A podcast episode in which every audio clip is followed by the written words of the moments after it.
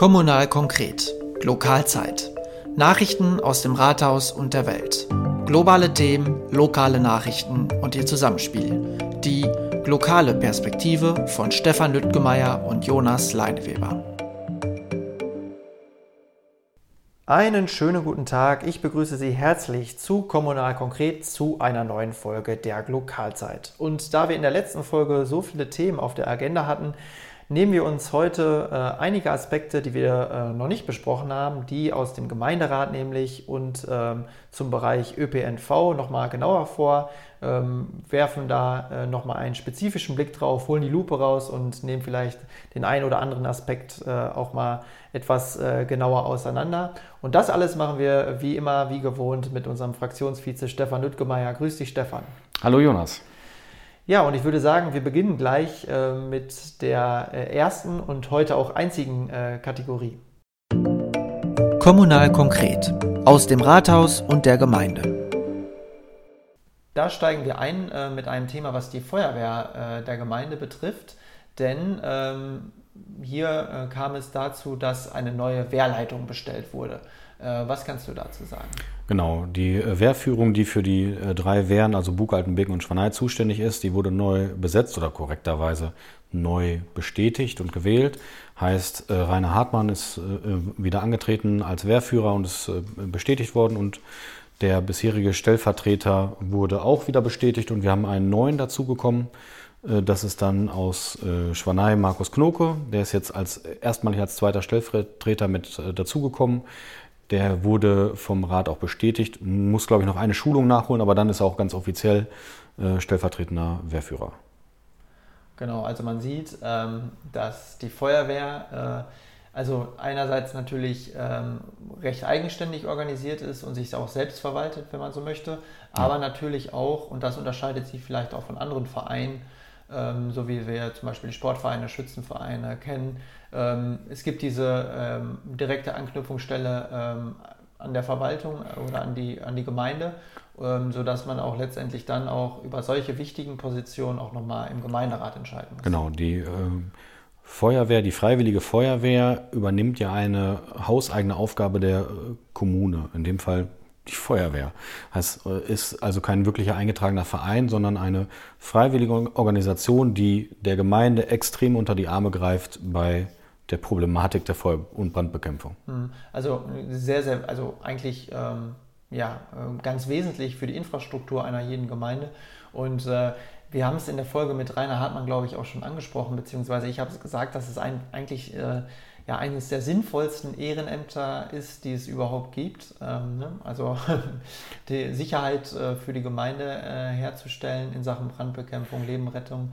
Ähm, und ähm, was mir nochmal ganz wichtig war, jetzt auch zu betonen, dass es diese Verknüpfung zur Verwaltung, zu der Gemeinde gibt, dass man dieses Ehrenamt, was dort ausgeführt ist, auch richtig äh, einstuft. Ne? Also dass es sich dann doch nochmal abhebt und unterscheidet auch von anderen. Ja, man wird da so mit groß, gerade jetzt auf dem Dorf, dass eine Feuerwehr wie jeder andere Verein irgendwo so genau, da ist. Ne? Genau, ne? Also man, ja. man verkennt sehr schnell, welche wichtige Aufgabe dahinter steckt. Das ist schon so. Das, und vor allem, dass es auch halt eine kommunale Aufgabe ist und nicht nur ein, ein Verein, der sich irgendwie so freiwillig gegründet hat, sondern eine wirklich wesentliche Funktion von der Gemeinde durch viele, viele ehrenamtliche Leute übernommen äh, werden. Ja, das ist, ist einfach so. Genau, und die im Prinzip genau die Aufgaben auch leisten, die die Hauptamtlichen wären in den Korrekt, Städten ja. äh, machen. Und äh, das aber eben nicht äh, 24-7, sondern äh, immer abrufbereit und ehrenamtlich. Also davor kann man nur den Hut ziehen. Und wer vielleicht Eindrücke sammeln möchte von der Feuerwehr Altenbeken, kann das auf jeden Fall auf den äh, Social Media Accounts ähm, tun.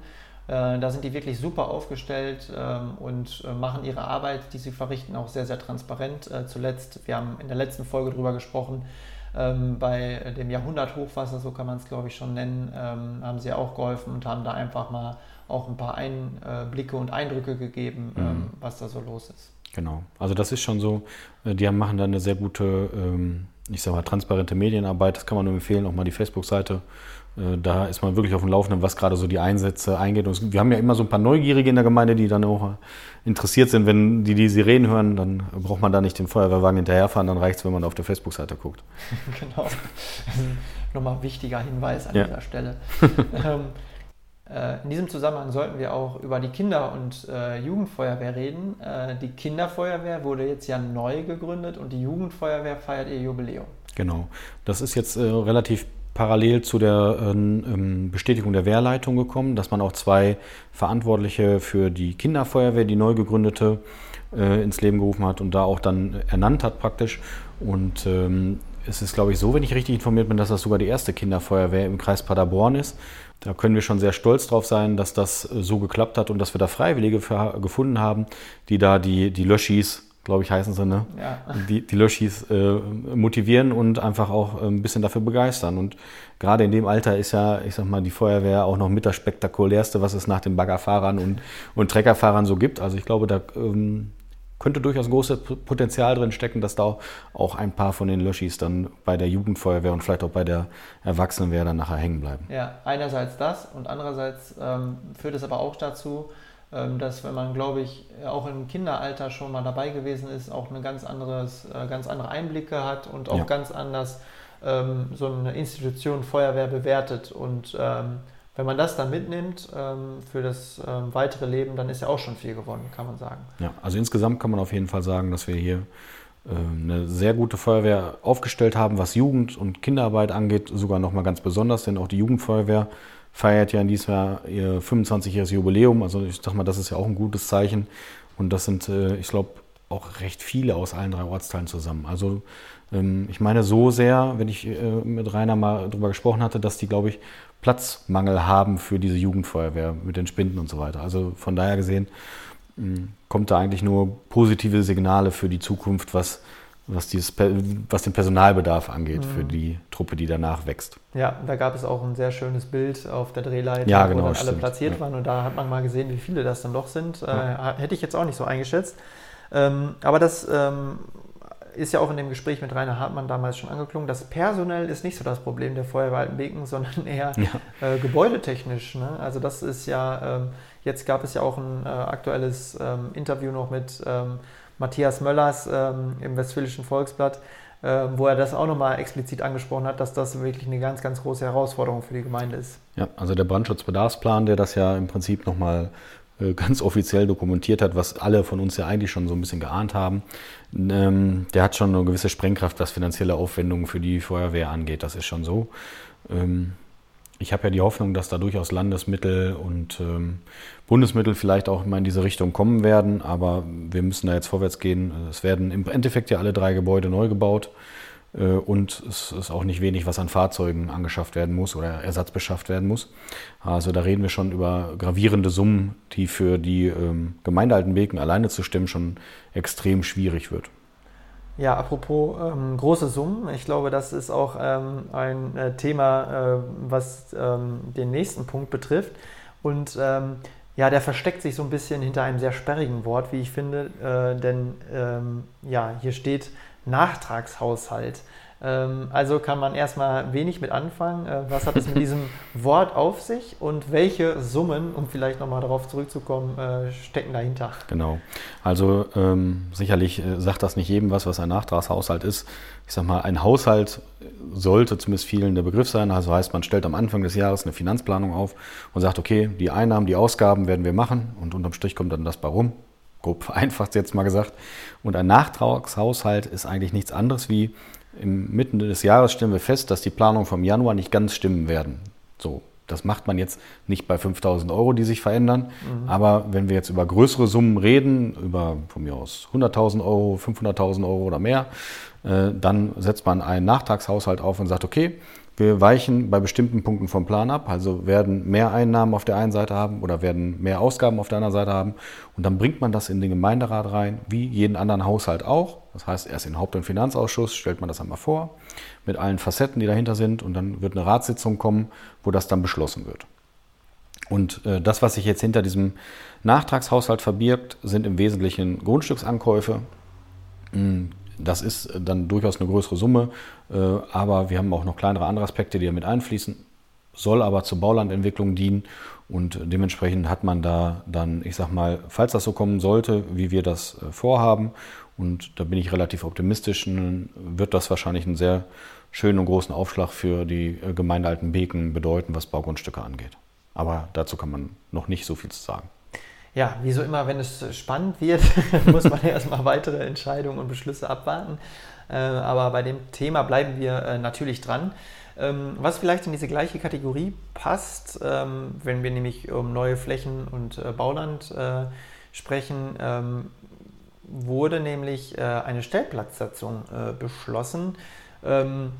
Ja, erstmal oder der erste Gedanke ist vielleicht, wofür braucht es das? Ne? Ähm, haben wir ja auch schon hier in der äh, Lokalzeit mehrmals the thematisiert, ähm, ähm, diese Problematik, die sich dahinter verbirgt. Ähm, aber äh, vielleicht kannst du die konkreten Beschlüsse dieser Stellplatzsatzung äh, einmal genauer erläutern. Also genau, das ist äh, eine Mustersatzung, äh, die wir da genommen haben und leicht angepasst haben auf die Gemeinde Altenbeken. Ähm, das war ja ein Vorstoß von Hermann Striewe, der, ähm, ich sag mal, das vorgeschlagen hat, weil wir durchaus, ich sag mal, so zwei Paradebeispiele in Altenbeken und in Schwanei haben, wo wir eine Straße haben, die durchaus sehr eng äh, beparkt wird, weil die Anwohner nicht genug Parkflächen oder Stellplätze, dann so gibt es der Name ja auch her, auf ihrem eigenen Grundstück haben. Und mit einer Stellplatzsatzung regelt man eigentlich, wie viele Stellplätze bei Neubauten, also nur bei Neubauten, nicht Bestandsbauten, also es wird jetzt keiner im Nachhinein irgendwie Stellplätze ausweisen müssen, aber jedes neu entstehende Gebäude, wo man einen Bauantrag stellt, muss dann eine gewisse Anzahl von Stellplätzen nachweisen. Das soll dann dazu führen, dass die sowieso schon schwierige Situation in manchen Straßen nicht noch schlimmer wird. Und ähm, da haben wir eine sehr, ich sag mal, sehr produktive Diskussion mit allen Fraktionen im äh, Rat geführt, wo wirklich jede Fraktion konstruktiv mitgearbeitet hat und sehr gute Vorschläge vorgebracht hat, sodass jetzt im Wesentlichen, ich sag mal, was 90 Prozent der Leute hier betreffen wird, eine Regelung rausgekommen ist, dass Ein- und Zweifamilienhäuser äh, jeweils zwei Stellplätze ausweisen müssen und ähm, Mehrfamilienhäuser, also ich sag mal ab zwei Wohneinheiten pro Haus, gibt's dann, ähm, gibt es eine Staffelung, dass wir gesagt haben, okay, je nach Größe der Wohnung werden wir unterschiedlich viele Stellplätze fordern. Heißt, Wohneinheiten, die kleiner 50 Quadratmeter sind oder kleiner gleich 50 Quadratmeter. Da kommt man mit einem Stellplatz aus, weil da in der Regel nur eine Person leben wird. Zwischen 50 und 80 Quadratmeter reden wir dann über 1,5 Stellplätze und alles, was größer ist als 80 Quadratmeter, reden wir über zwei Stellplätze. Pro Wohneinheit bei Wohnhäusern mit mehr als drei Wohneinheiten. Das soll dann dazu führen, dass dann bei, ich sag mal, mehr Familienhäusern dort eine höhere, ja, ein höherer Bedarf an Stellplätzen entsteht, äh, die dann auch von dem ähm, Gebäudeeigentümer äh, auf dem Grundstück zur Verfügung gestellt werden müssen, so dass dann halt bei Mietobjekten nicht zu viele auf der Straße parken. Das ist das Anliegen, was man damit macht. Ähm, es gibt da auch noch sehr viele andere Anforderungen, die in dieser Stellplatzsatzung sind für verschiedene andere Gebäudetypen. Also ich sage mal für Einzelhandel, für äh, Seniorenwohnheime oder auch für große Sportstätten und sonstiges. Ähm, das betrifft uns aber im Wesentlichen eigentlich nicht. Also da sind die, äh, ich sag mal, Gebäude, die wir haben, fallen ja alle unter Bestand. Und nur wenn jetzt wirklich ein äh, neuer Einzelhändler bauen würde oder eine neue Sportanlage entstehen würde, dann würde auch da diese Satzung greifen, wo wir uns da aber auch an der Normsatzung orientiert haben und auch alle Fraktionen sich einig waren, dass man gesagt haben, okay, das ist jetzt mal der erste Aufschlag, wir lernen damit und falls sich jetzt rausstellen sollte, dass wir jemanden damit zu sehr drangsalieren würden, wenn da jetzt ein Einzelhandel entstehen würde, dann reden wir wieder darüber und gucken, was macht Sinn, wie kann man vielleicht anders agieren. Aber das ist erstmal der erste Aufschlag weil die Wohnbebauung ja auch der kritische Punkt war, weshalb wir das gemacht haben. Mhm. Also erstmal ein Orientierungsdokument Ganz genau. sozusagen, genau. was einen Richtwert festlegt und dann muss man sehen, wie sich das weiterentwickelt. Ähm, ja, von diesem juristischen und verwaltungstechnischen Instrument, wenn ich mal so möchte, ähm, vielleicht zu einem äh, etwas vitaleren Thema, nämlich äh, der Kulturförderung. Ähm, immer ein spannender Punkt, wie ich finde. Und da gab es jetzt äh, Anträge von den Musikvereinen. Äh, was kannst du dazu sagen? Genau, es gab zwei Anträge. Das eine ist einen, ein Antrag auf die Unterstützung ähm, für die Versammlungsräume. Heißt, äh, das sind die drei Sport, äh, Sportvereine, sag ich schon. Das sind die drei Musikvereine aus Altenbeken, die einen Antrag gestellt haben, dass sie praktisch einen Zuschuss zu der ähm, Hallenmiete, also der Eggelandhalle bekommen. Ähm, da haben wir erstmal gesagt, wir gucken jetzt erstmal, wie die ganze Gesamtsituation in der Eggelandhalle da aussieht, wie da die Vereine drin sind, wie die Gemeinde da ja jetzt schon involviert ist. Und erst dann, wenn wir erstmal da eine genaue Informationslage haben, dann können wir auch darüber reden, äh, ob es da Zuschüsse gibt, ja, nein oder wie man da vorgehen sollte. Der andere Antrag ist ein bisschen äh, schwieriger oder nicht, nicht unbedingt schwieriger, sondern komplexer, komplexer, genau. Das passt eigentlich ganz gut, denn ähm, man hat angefragt, äh, praktisch eine generelle Unterstützung der Musikvereine ähm, zu bekommen äh, für die musikalische Arbeit, weil ich sag mal sowas wie Anschaffung Instrumente extrem teuer ist, Dirigentenstunden bezahlt werden müssen und ähm, sicherlich spielt da Corona bei einigen Vereinen mit eine Rolle, dass die Kassen jetzt so ein bisschen leer geflossen sind und man einfach, ich sag mal, so ein bisschen Planungshorizont braucht. Ähm, das ist sicherlich ein extrem spannender Punkt, aber natürlich für uns auch schwierig, einfach zu sagen, okay, bei dem Musikverein, da geben wir jetzt eine finanzielle Hilfe, bei anderen Vereinen nicht. Deswegen muss man das mal gucken. Und da war ein Punkt, der auch von den Vereinen mit vorgeschlagen wurde, zu überlegen, ob die Musikvereine, die wir ja haben in der ganzen Gemeinde, was ja nicht wenige sind und auch auf sehr hohem Niveau ja spielen, ob die nicht im Prinzip das Angebot der äh, Kreismusikschule ersetzen könnten. Ähm, da werden wir jetzt uns auch erstmal ganz gedankenoffen mit befassen. Heißt, wir gucken jetzt erstmal, werden anfragen, ähm, wie viele haben bis jetzt diese Leistung der Kreismusikschule in Anspruch genommen, ähm, wie viel äh, tun wir da als Gemeinde finanziell, äh, ich sag mal, für Aufwenden, dass wir die Kreismusikschule haben? Und äh, wie viel könnten davon, von diesen Leistungen überhaupt von den Musikvereinen ersetzt werden? Und gibt es Bereiche, die die Musikvereine dann nicht abdecken können, die wir aber trotzdem als förderungswürdig erachten. Vielleicht, ich sag mal, ein Klavier spielt, glaube ich, von unseren äh, Kapellen hier keine. Da muss man trotzdem einen Weg für finden. Mhm. Da gibt es natürlich eine Musikschule in Altbeken für, vielleicht kann man da was machen. Also erstmal gedankenoffen werden wir da jetzt rangehen, werden erstmal uns die Informationen besorgen und werden dann in den nächsten Sitzungen uns damit befassen. Ja, auch ein äh, sehr gutes Beispiel wieder, äh, wie vielfältig äh, die Arbeit des Gemeinderats ist, wie ich finde. Hm, also mit welchen äh, Themen äh, sich äh, auseinandergesetzt wird und in wie viele kleine Bereiche es wirklich reingeht. Ähm, aber ich finde, man lernt äh, dadurch äh, wirklich auch, ähm, wie facettenreich diese äh, ja, verschiedenen Bereiche unserer Gesellschaft auch sind. Und ich glaube, das macht auch den Reiz der Arbeit als Gemeinderat aus, oder? Also das ist schon so, es gibt immer wieder Punkte, wo man gar nicht mit rechnet, dass es äh, da auch so komplexe Themen noch gibt. Ähm, Kreismusikschule an sich äh, ist ja ein extrem spannendes äh, Themengebiet, was da alles hintersteckt. Und dann äh, diese Kooperation mit den Musikvereinen an sich. Und das ist ja nur ein Punkt von Millionen von anderen, die wir mal so im Laufe des Jahres auf den Tisch bekommen. Das ist immer sehr interessant, ja. Ja, was ich sehr bemerkenswert finde, ist, dass du selbst so ein Thema jetzt ähm, bis ins kleinste Detail eigentlich schildern kannst, ohne dass du jetzt irgendwelche großen Unterlagen vor dir liegen hast, äh, sondern äh, frei darüber sprichst. Ähm, ist es auch so, dass dich manchmal diese Themen, also ähm, ich, ich, glaube, trete dir nicht so nahe, wenn ich sage, du bist nicht musikalisch. ja, das kommt dann nach Spargel und Fußball. Ja, genau. Aber also du, du scheinst dich da ja dann, doch auch für interessieren und irgendwie bist äh, da äh, voll dabei. Ja, also, also ich habe schon mal Blockflöte gespielt und alle Beteiligten waren der Überzeugung, dass ich doch nicht musikalisch bin. Hättest also, du mal die Kreismusikschule in Anspruch genommen. Das wäre vielleicht... Äh, das wäre vielleicht auch nicht besser geworden. Aber äh, ich sag mal so, das sind halt interessante Themen. Ähm, ist ja, hängt ja auch wieder mit Ehrenamt zusammen, was ich ja. allgemein mal als sehr spannend empfinde, weil ich sage, das ist ein äh, Punkt, der halt das soziale Miteinander immens fördert. Und wo ich mir sicher bin, auch wenn ich nicht musikalisch bin, äh, dann halte ich trotzdem die musikalische Ausbildung für Kinder, die dieses Talent haben, genauso wie im Fußball. also wieder nicht ich, aber für extrem wichtig, weil es einfach mal einen anderen Blickwinkel gibt und auch äh, mhm. und die, die es haben, die sollen es halt auch vernünftig fördern und das ist schon sehr wichtig. Das ist halt so, dass mich solche Sachen interessieren allgemein und ich habe dann, äh, meistens kann ich mir das ganz gut merken, deswegen brauche ich nicht so viele Zettel. Ja, wobei ich ähm, muss das ähm, relativieren. Es war jetzt ja eine ziemlich harte Aussage, dass du nicht musikalisch bist. Also wer ja schon mal das Schützenfrühstück in Schwanei äh, besucht hat und dich da singen hört, der weiß. Äh, der, der ist froh, dass ganz viele andere mit mir zusammen singen. Genau, aber ich meine, dich da schon mal rausgehört zu haben. Gut, ähm, von, von der Musik ähm, zu einem anderen Thema, ähm, wo aber auch ähm, viele ähm, neue Töne äh, angeschlagen werden. Und das ist äh, das Thema ähm, ÖPNV.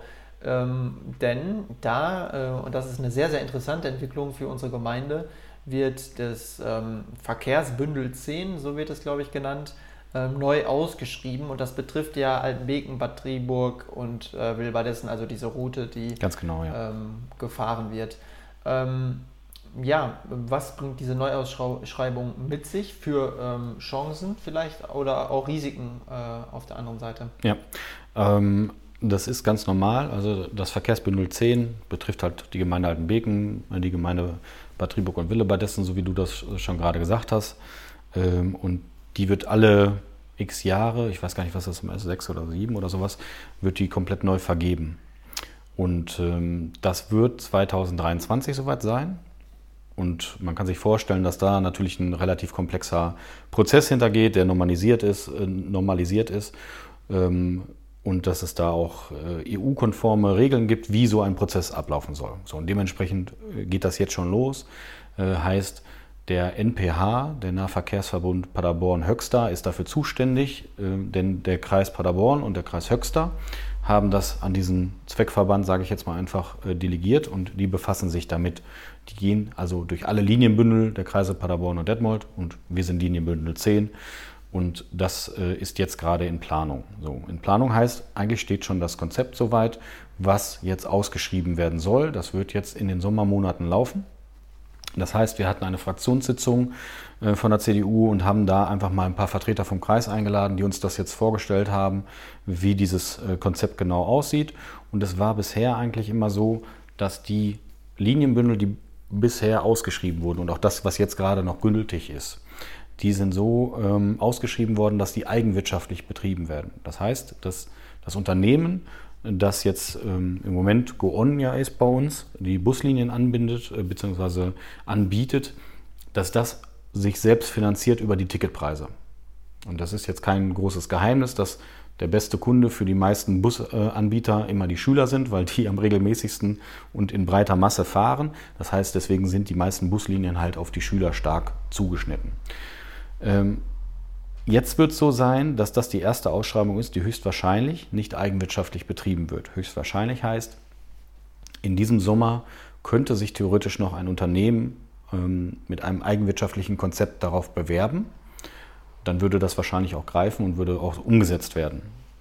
Es sind aber im Moment alle, ich sag mal, ähm, gehen davon aus, dass das nicht passieren wird. Alleine durch Corona und durch die schwierige Planbarkeit, äh, was ÖPNV im Moment angeht, ähm, wird das wahrscheinlich nicht kommen. Und äh, dann würde es bedeuten, dass wir nochmal über das Konzept gucken und dann eine Ausschreibung machen, die nicht eigenwirtschaftlich ist, sondern genau ein, ein Konzept fahren müssen, das dann praktisch zuschussbasiert ist und dann äh, halt äh, gemeinwirtschaftlich betrieben werden muss, also aus Steuergeldern aus Kreis und Kommune, beziehungsweise dann höchstwahrscheinlich vom Kreis und der wird es über die Kreisumlage an die Gemeinden weitergeben.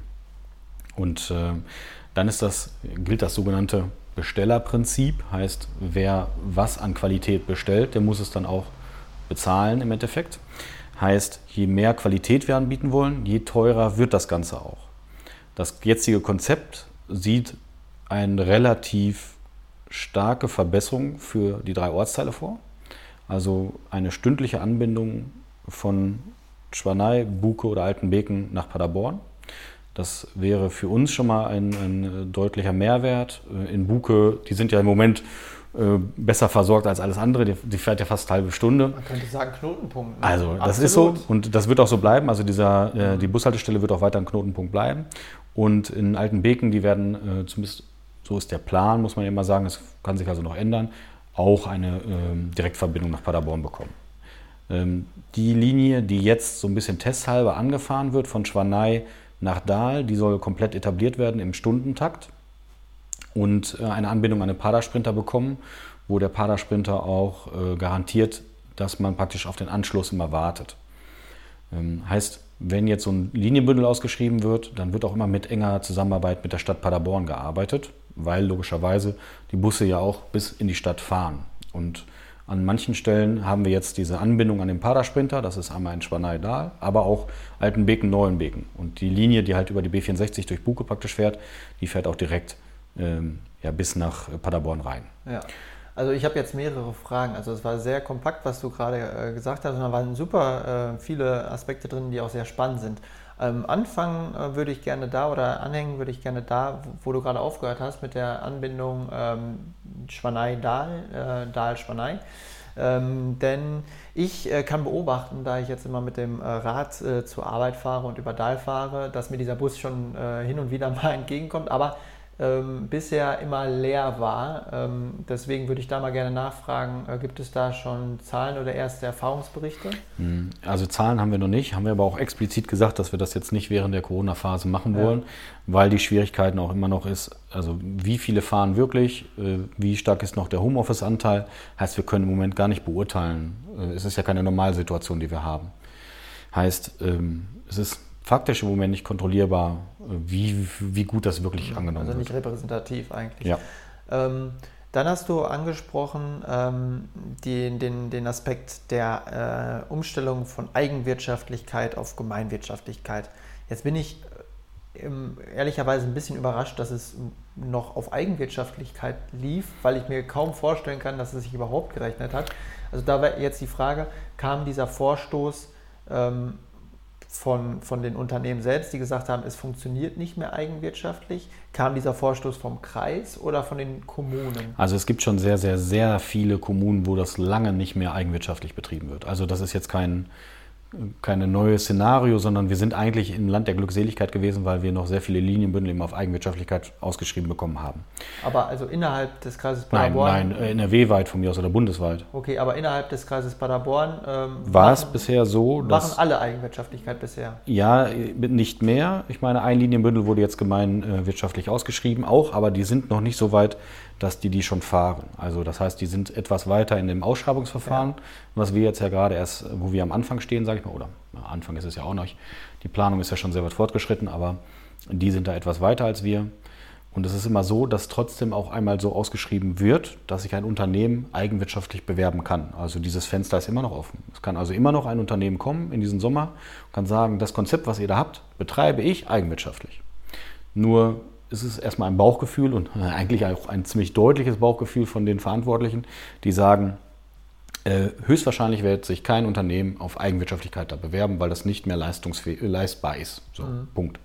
Und das hat schon sehr viele andere Kreise getroffen, vor Jahren schon.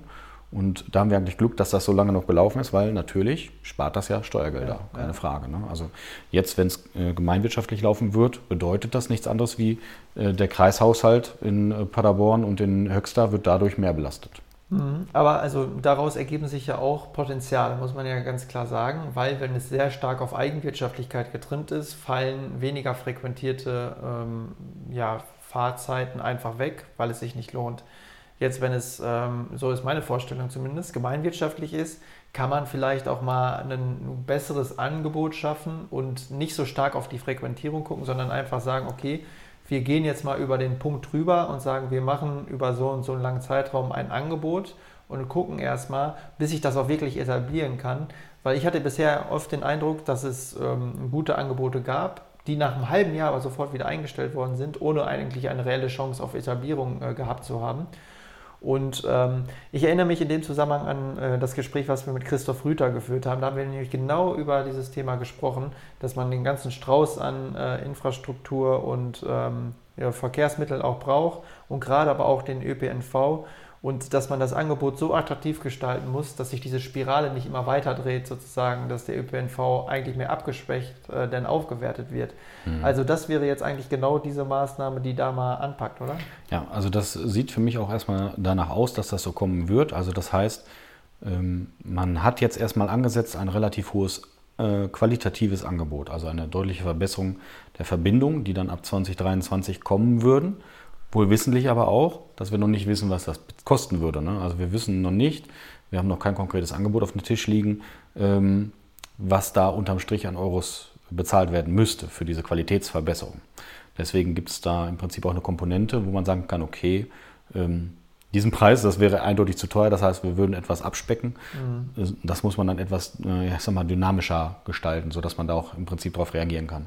Aber ich sag mal, das Potenzial sehe ich auch erstmal, dass man ähm, durch eine qualitative Verbesserung, die dann sicherlich auch in Steuergeldern sich niederschlägt, äh, dazu aber langfristig führt, dass vielleicht mehr Leute den ÖPNV nutzen. Und ein Punkt, der ist auf dieser Fraktionssitzung auch gefallen, und da waren sich auch alle relativ einig, dass ein großer Punkt auch, äh, ich sag mal, der Bereich Marketing sein muss.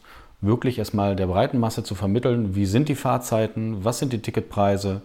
Und da meinen wir jetzt nicht das, das Ticket von Einmalfahrt nach Paderborn, sondern für einen Pendler. Denn das ist ja, ich sag mal, nach den Schülern die zweitgrößte Gruppe, die für den ÖPNV in Frage kommt oder interessant ist. Und ein Pendler wird das nur nutzen, sage ich mal, wenn man eine vernünftige, regelmäßige, verlässliche Verbindung hat, die preislich auch attraktiv ist im Verhältnis zum Auto. Ja, definitiv. Und ähm, also Stichwort Marketing ist ja gefallen. Es, es, bedarf einfach auch Überzeugungsarbeit. Also ich muss sagen, äh, diese Umstellung damals, ähm, wo Hühnerfeld-Buke zum Knotenpunkt wurde und das, was ja für die Schwaneier und auch Altenbegner dann immer mit einem Umstieg verbunden ist, äh, habe ich auch irgendwie sehr skeptisch ähm, begutachtet, auch als ich noch in Paderborn gewohnt habe.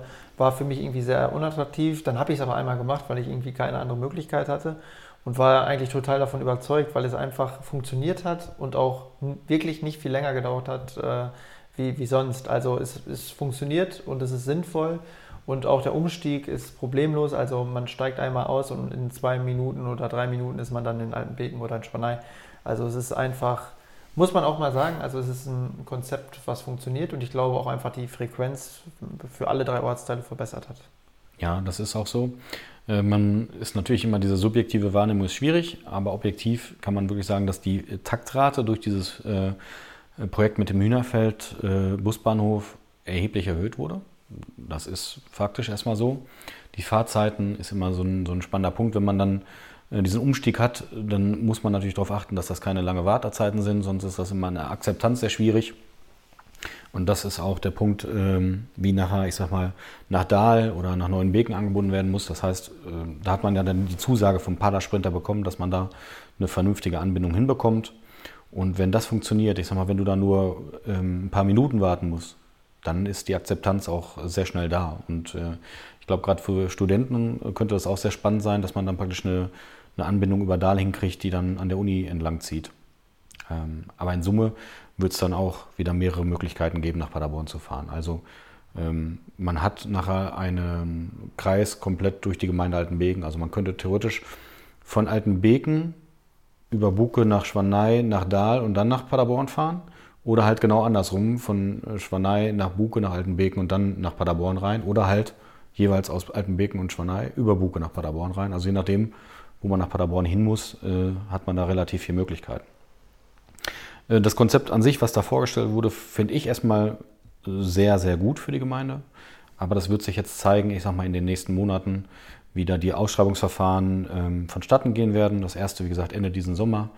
Und ähm, dann können wir irgendwann im Herbst wahrscheinlich nochmal darüber berichten, wenn dann das Eigenwirtschaftliche nicht geklappt hat, wovon wir alle ausgehen, ähm, wie dieses Konzept weitergefahren wird mit der Gemeinwirtschaftlichkeit. Ja, sehr schön.